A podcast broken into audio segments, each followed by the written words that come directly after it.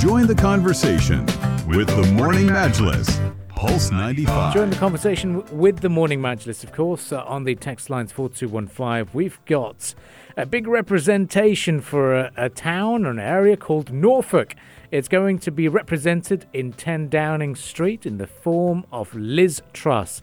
She's beaten her um, former uh, finance minister of the UK, the Chancellor of the Exchequer, Rishi Sunak, uh, by at least 21,000 votes within the Conservative Party. And when she did take, or she does take over as uh, the next British Prime Minister today, and uh, she has also got some unique facts about herself. She's uh, uh, she was, and way back in 2010, involved in a little bit of a controversial situation, but now to see her in Liz We Trust campaign that she had, uh, that she is now the the prime minister. She's got a lot of long battles to fight because energy crisis is looming. So is a recession.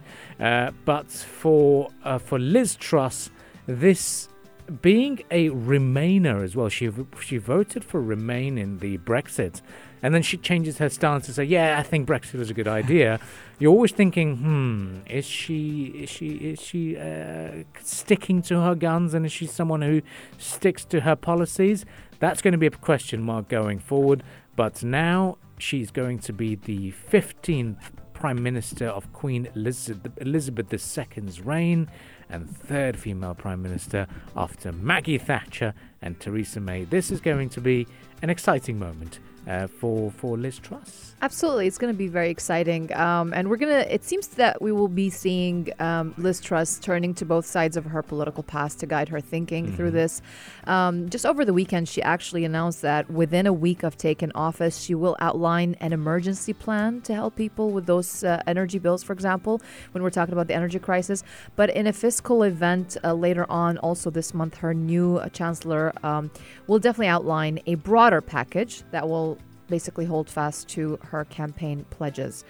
Um, now they're saying that we will also see the two sides of the of the new prime minister's character in response to the energy tr- uh, crisis as well. Um, we're going to see a lot of action when it comes to to that crisis, um, and um, they're saying the new prime minister will need to put the UK on a war footing to to both uh, meet the energy crisis and also to shore up her political support. Um, but they're saying as well that there could be political trouble in embracing strong state support to help people with energy bills. They're saying that the difficulty of, or for her, would be this among the people who elected her are a large body of people who want a different approach. So she would have to fall back for support on the body in the Conservative Party that didn't vote for her, while irritating, if not angering, some of those um, that actually did. And that's going to be a very difficult political horse to ride for her um, as well. When it comes to also, um, that's the energy crisis. Now, when it comes to other challenges, yeah we have other challenges as well that she's going to be facing. Plenty, uh, plenty of challenges as well. She's going to have a tall task ahead of her as Prime Minister of the United Kingdom, and yeah, you could break it down into uh, various problems that she has to address. So, yes, there's the cost of living issue uh, in the United Kingdom, the rising costs of energy and food as well. And according to the data, average household energy bills in the United Kingdom have risen 54% already this year and are forecast to go even higher with inflation ever on the rise. Bad news not just for households and average consumers, but businesses that the government had to bail out during the pandemic. Now, compounding this is the economy of the United Kingdom on track for a recession by the end of the year. According to the Bank of England, GDP dropped by 0.1% in the second quarter of this year, and analysts believe the third quarter will put the country into technical recession there as well. Public services falling apart. A lot of things in the UK are falling apart at the moment, and according to reports, a lot of people are waiting longer and longer to receive their health care. This is in part because the pandemic put the NHS under greater strain, but now we're seeing staff shortages and insufficient funding. And speaking of staff shortages, a lot of strikes in the United Kingdom. Transportation workers, journalists, lawyers, a lot of people are saying we don't want to work.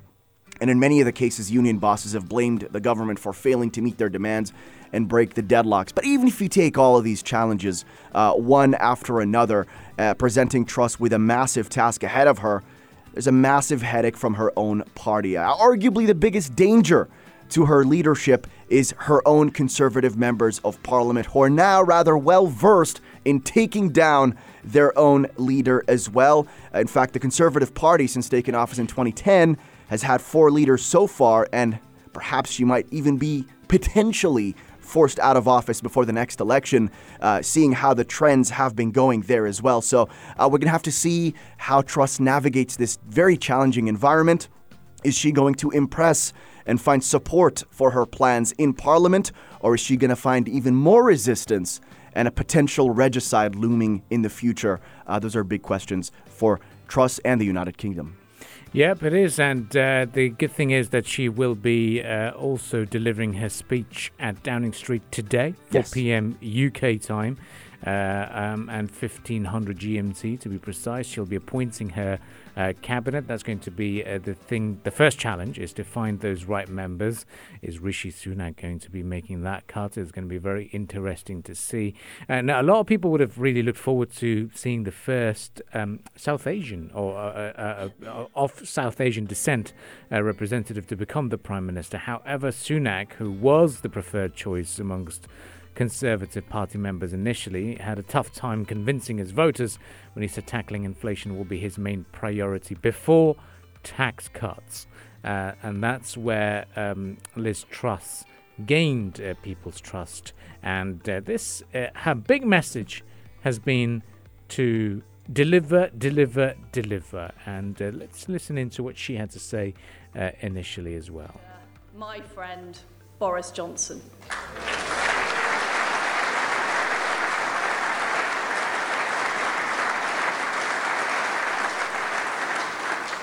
Boris, you got Brexit done. You crushed Jeremy Corbyn. You rolled out the vaccine and you stood up to Vladimir Putin. You were admired from Kiev to Carlisle. I campaigned as a conservative and I will govern as a conservative.